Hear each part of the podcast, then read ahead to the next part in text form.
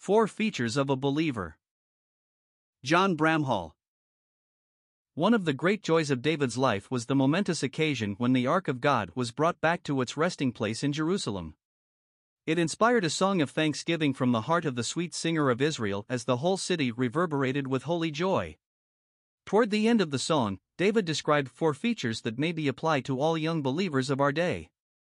He says, Save us, O God of our salvation, and gather us together, and deliver us from the heathen, that we may give thanks to thy holy name arid glory in thy praise. 1 Chronicles 16 verse 35.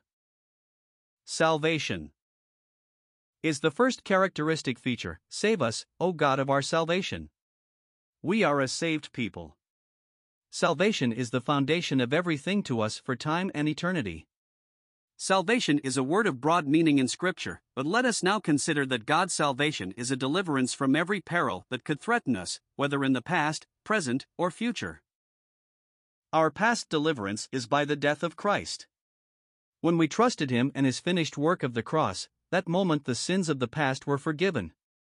Our penalty, death, Romans 6 verse 23, was forever removed, John 5 verse 24, our fear of hell was gone, Psalm 40 verse 3, and our guilty conscience was purged. Hebrews 9 verse 14. We now look back to Calvary by faith and through his death can say that we have been saved. Our present deliverance is by the priesthood of Christ. As our great high priest in heaven, he succors us by his present intercessory work. We also have the Holy Spirit of God as our indwelling comforter within our hearts, and the Word of God as our counselor and guide. Thus, our God, by the priesthood of Christ, with the Holy Spirit and the Scriptures, has provided us with present power for deliverance from our threefold enemy the world, the flesh, and the devil. We are being saved. Our future deliverance is by the coming of Christ. Blessed be his name. Our complete deliverance will be effected, spirit, soul, and body, at his return. Surely, young believer, ours is a blessed hope. We shall be saved. Association is the second characteristic feature, for the passage says, Gather us together. It is not for isolation but for holy association that our God has sent the Holy Spirit from heaven, so that his people may be gathered together, forming the body of Christ. This heavenly association, formed by the Spirit of God at Pentecost, unites eternally every believer with Christ the head in heaven and also with every member.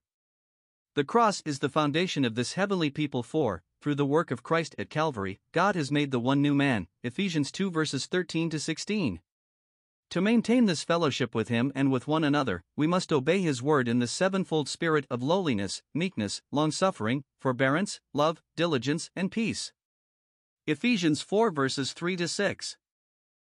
Separation is the third characteristic suggested by the words, Deliver us from the heathen. God's protection for Israel depended upon their separation from the nations around them, never upon their federation with them. This principle is to govern us today as His people. Through the guidance of the Spirit of God and His Word, we are to be separated from all moral and doctrinal evil and all unequal yokes. Though we are in the world, we should not be of it.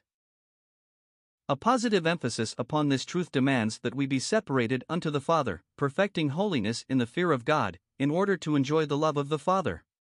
2 Corinthians 6 18 7 1. We are to be separated unto Jesus also, taking our place with him in his rejection.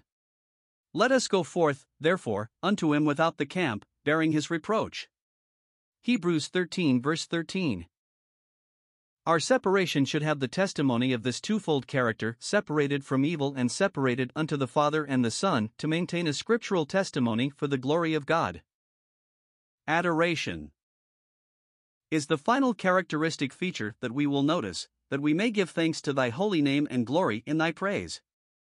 God's purpose and desire for us is to make us a worshiping people, offering the sacrifice of praise to God continually, that is, the fruit of our lips giving thanks to his name. Hebrews 13 verse 15. One essential of Christian worship is that we worship the Father. To the woman at the well, the Lord Jesus said, The true worshippers shall worship the Father in spirit and in truth, for the Father seeketh such to worship him. John 4 verse 23. Since, through his beloved Son, God is known by us as Father, in the joy of our salvation, association, and separation, our hearts should be exclaiming, Abba, Father, we adore thee. The divine objective in saving us, gathering us, and separating us is that eternally with Himself we shall fill the universe to come with our endless praises unto the Father. May God, by our yielding to the Holy Spirit, manifest these marks of divine glory upon our features even now, for His name's sake.